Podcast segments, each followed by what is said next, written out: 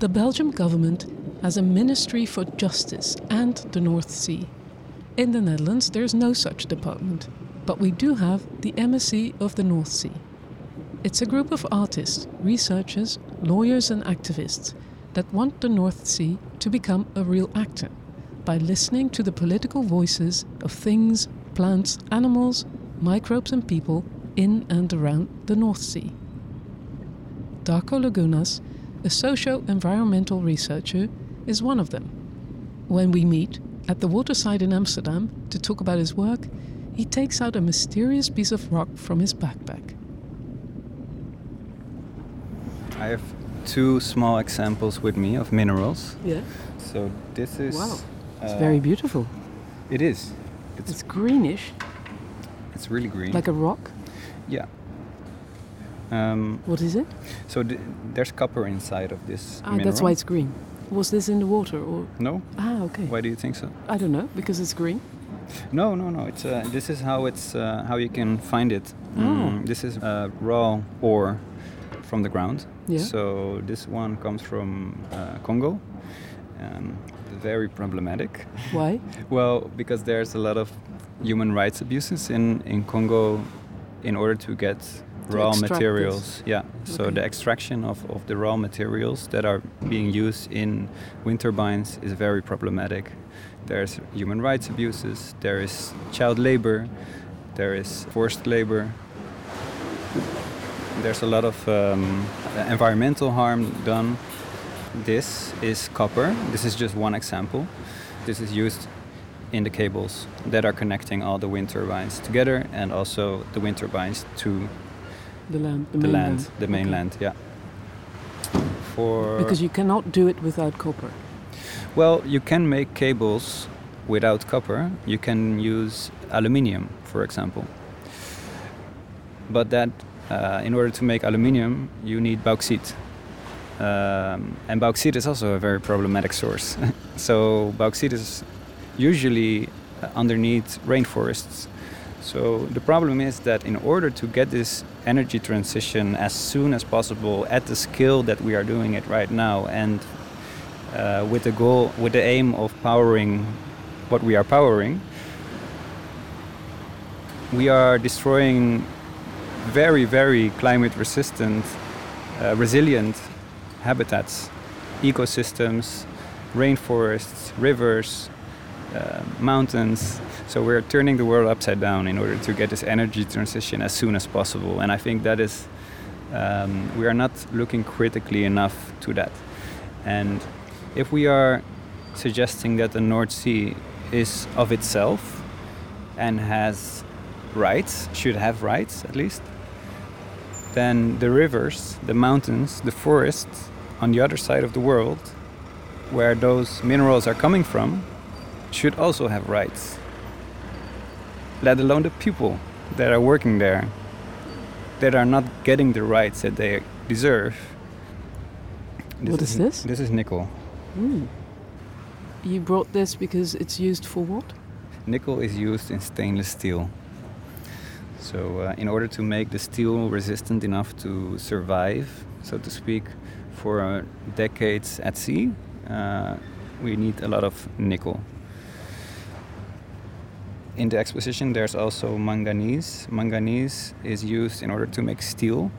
Uh, around 80% of a wind turbine consists of steel, but without manganese, you can't make steel. So what's happening in South Africa is that they're in mining manganese, mining for manganese. There's a lot of um, asbestos released into the into the air, and local communities are experienced to the health risks from that lung cancer. So there's water pollution, there's asbestos, and there's displacement of local communities there. All because we need a few extra wind turbines. Not a few, a lot. Only the Netherlands needs needs thousands. And to give a little bit of an idea of the scale, um, one turbine can reach 200 meters in height. So, well, see the Eiffel Tower. This this is. uh, That's the object we should imagine. Yeah. Yeah. In in height, in scale. And how many wind turbines are we talking about? Uh, if we want to reach the the ambitions for 2050, um, I think we need sort of uh, between a thousand and two thousand uh, of these uh, these wind turbines, around 1500, let's say. It's a rough, rough, rough estimate. So between a thousand and two thousand Eif- new Eiffel towers, Yeah, at sea, and that's only for one tiny country. only for the Netherlands. Yeah. That's quite crazy. That's really crazy. Yeah, that's a lot. And imagine the amounts of ra- uh, raw raw materials that we have to mine in order to do this. And then also imagine that we need a lot of different technologies like solar panels, which have different minerals again, like cobalt, and that we need the batteries uh, in order to, well, at least at, thi- at this moment, how we are organizing the energy transition. Uh, we also need a lot of lithium for the batteries, uh, where this energy has to be stored. So it's not just the wind turbines. This is just one example. So that is the price of energy transition. We need to think critically of how we are organizing this energy transition in order to do, really do it in a sustainable way. At the moment, it is being plotted in a non-sustainable system. The system is unsustainable, which is based on growth, unlimited growth.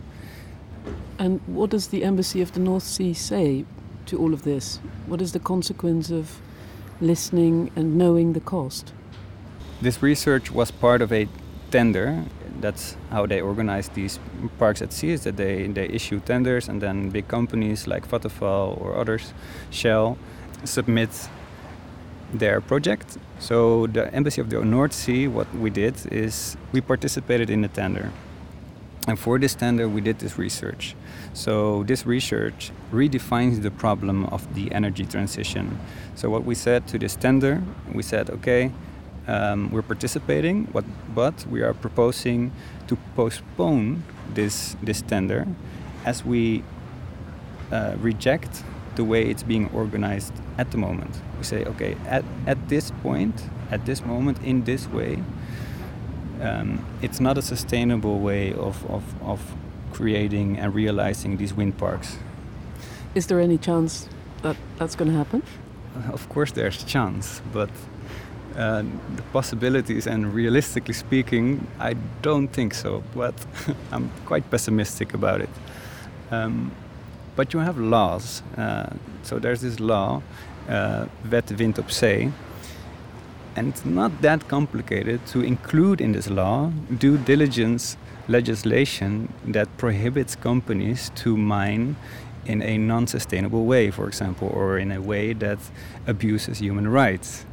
Uh, as a matter of fact, companies also ask from the government to create these laws, but it's not happening. So it's pure political will that um, that there, that those laws do not exist at the moment. You've done research into the cost of the materials and the minerals.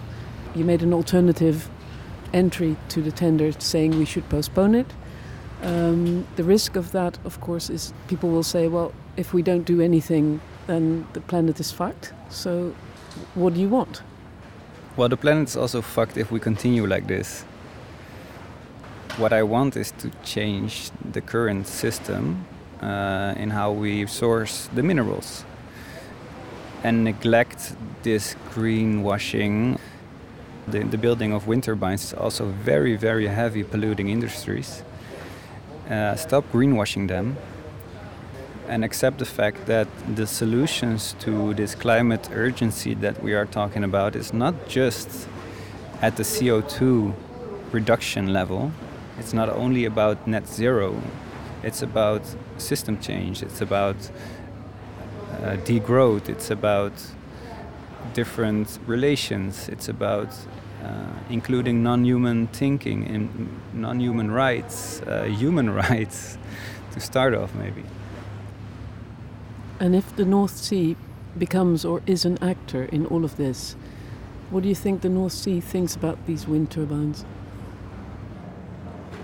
I think I think the North Sea would ask, is that really necessary? This is just my perspective, right? This is uh, imposing my views on the North Sea, but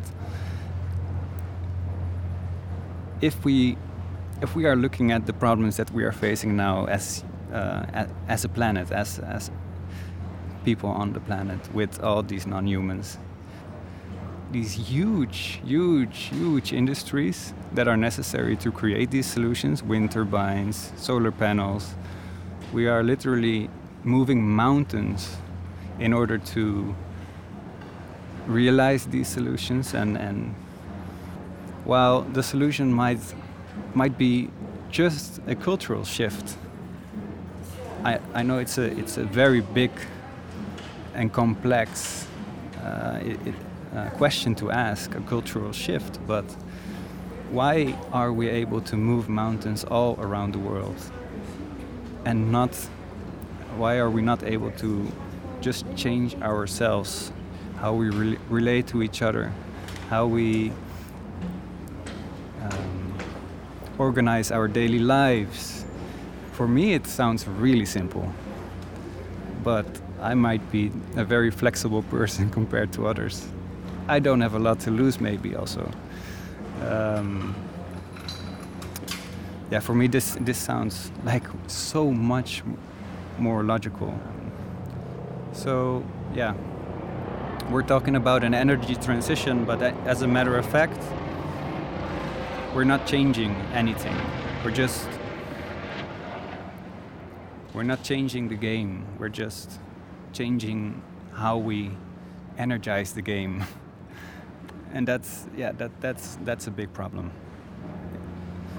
but i don't know for sure if the north sea would fully agree with me on that i hope so it will still be there The North Sea has always been a place where people find use for the space and the riches the ocean provides. Now it's the era of wind turbines. But just a few decades ago, the oil platforms made their entry. Fiona Middleton is a marine researcher who grew up on the Isle of Wight. She studies marine life everywhere, and I had the chance to talk to her on the phone at her home in England to discuss her research that brought her to the North Sea. I started out by looking at a map of the North Sea. Seemed like a good place to start. A map that I found of all of the oil and gas fields throughout the North Sea and all of the offshore infrastructure um, distributed throughout the North Sea, and it was showing, you know, the status of each of the platforms and um, the infrastructure, like the pipelines between them. So this kind of network of stuff happening in the North Sea. And I was browsing around, and I settled on a little cluster of platforms just if you were in a boat, I think it would take you about an hour from Den Helder to reach these platforms. So by no means the middle of the ocean. Mm-hmm. So they're just far enough away to be part of that otherness, but not so close that you can reach out and touch them. I was attracted to them because it's a cluster of five platforms that have names starting with the same letter, which struck me as kind of cute. I guess, and charismatic somehow. What so, are their um, names? The names are Helder, Haven, Halfweg, Helm, and Horn. Right. And I found a photo of like all of them, and they're just so cute. in, in what way? I mean, like I'm used to thinking of oil rigs as you know huge big ugly structures um monsters. that are just yeah exactly monstrous things. But these ones are quite small um and they're two of them are connected by a little bridge and there's one of them i think it's haven that's almost like a little lookout post. It's just a pole one pole with a little platform on the top and a helipad and it looks like a bird watching post or something. Just for and one, it just had so yeah. much character for one person. That's how it looks. Yeah, like you couldn't you couldn't squeeze too many people in there. Mm. And and and when you found them, what did you decide to do? Um, I decided to look into what was going on in these platforms because I was really taken by them. I was already building up like a whole fiction in my head, you know, around this little cluster of platforms. And so um, I also found an article that was talking about how, of these five platforms, one of them had been decommissioned, and all of the others were in some state of um, pre decommissioning. They're out of date. Over the yeah, they're out of date. They've served the purpose. Um, things are changing. You know, policy is changing. Things are drying up, and so it was time to close them down. Um, and that's in alignment with a trend that is just sweeping across the North Sea at the moment. In 2019, there were 1,300 operational offshore installations, um, 220 that have been closed down, and 170 that have been properly decommissioned, so totally closed. You know, activity has stopped and parts have been removed and there's no going back. Um, and I felt a little bit sad about this. Why? I have to say. Because they've had their lives, you know, they, they've accommodated people. Um, they're like these shelters out at sea. And I spoke to um, a fantastic guy called Rudy Van Spijker, who um, worked out on these rigs like back in the 80s. And I wanted to dig into this because I was feeling emotional, you know. And I was like, oh, do you miss the rigs? You know, did you enjoy them as kind of homes? Did you have some some feeling for them? And he said, no, no, no, he didn't have any, I don't have any, any nostalgia for the platforms. I have nostalgia for the community of people who are working there, but not for the platforms themselves. And are they pointless being there when they're not functioning uh, for their original purpose? Well, arguably, no, they're not. so, looking in, zooming in at this adorable cluster of platforms that I've identified and actually kind of fallen in love with, I suppose. Um, one of them, Halfweg, it was decommissioned and all the stuff poking out above the water was removed. And like the concrete base that it was anchored to on the seabed has been left. And I think it's like a concrete base with four steel poles sticking out for a couple of meters. That's still down there. Like a and, like a shipwreck. Yeah, exactly. Like a, a really clean, simple shipwreck. And um, some ecologists from Wageningen University they actually got commissioned to go down there to dive underneath to these um, to this abandoned base and to check it out and see what was going on ecologically. And they found that a lot of life was sticking to the base, was swimming around the base. So there were, you know, fish, there were sponges, there were little kind of crustaceans, there was all kinds of stuff that had become attracted to this base and was either using it as a place to anchor or using it um, tangentially as a place to come by, get some food, um, you know, hang out with other creatures, and then it's like a on. really good pit stop. Yeah, it's like a service station. So it become this little island, um, this little oasis of life. And so, you know, looking back at the North Sea before it was completely co-opted for all of this um, offshore infrastructure, what you see is that it actually it wasn't in a great state ecologically because decades and centuries of trawling um, and various marine activities had taken away all of the good stuff on the seabed, you know, all of the oyster beds, all of the rocky stuff that creatures like to attach to and hide inside and swim around. All of that stuff was already gone. Actually, over the past decades, environmental companies had really campaigned for everything to be removed when an oil rig has has run its purpose. Um, like I said, to leave the seabed as you found it, they theorized would be the best environmental case. But actually, it's more complicated than that. And I think what I'm taking from this is that it's about like taking a moment to pause and look around and just assess exactly what's there right now and where we are right now and how through all of mankind's interventions into nature. Nature hasn't nature has found ways to to um, adapt and to integrate with that infrastructure in some quite beautiful and inspiring new ways. And that's basically what's happened here. So it's time for us to stop and observe and listen and take a lesson and ask questions like what's living here and what does quality of life mean in the situation um, and how can we just continue to support that what will it take to make that happen it would take some changes to policy basically so it's quite an ambitious thing to do um, you know in this specific case in the north sea all of those platforms are governed by um, a convention called OSPAR.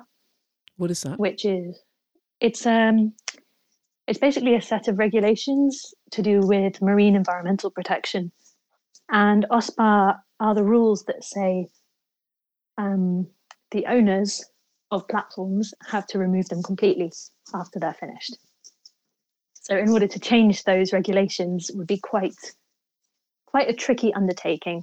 And there has been like quite a lot of work done by various researchers, including a really, really fantastic researcher called Anna Mette Jorgensen, who I spoke to for this project, um, who have been trying to bring it back down to like what's really going on, you know, in a pragmatic sense.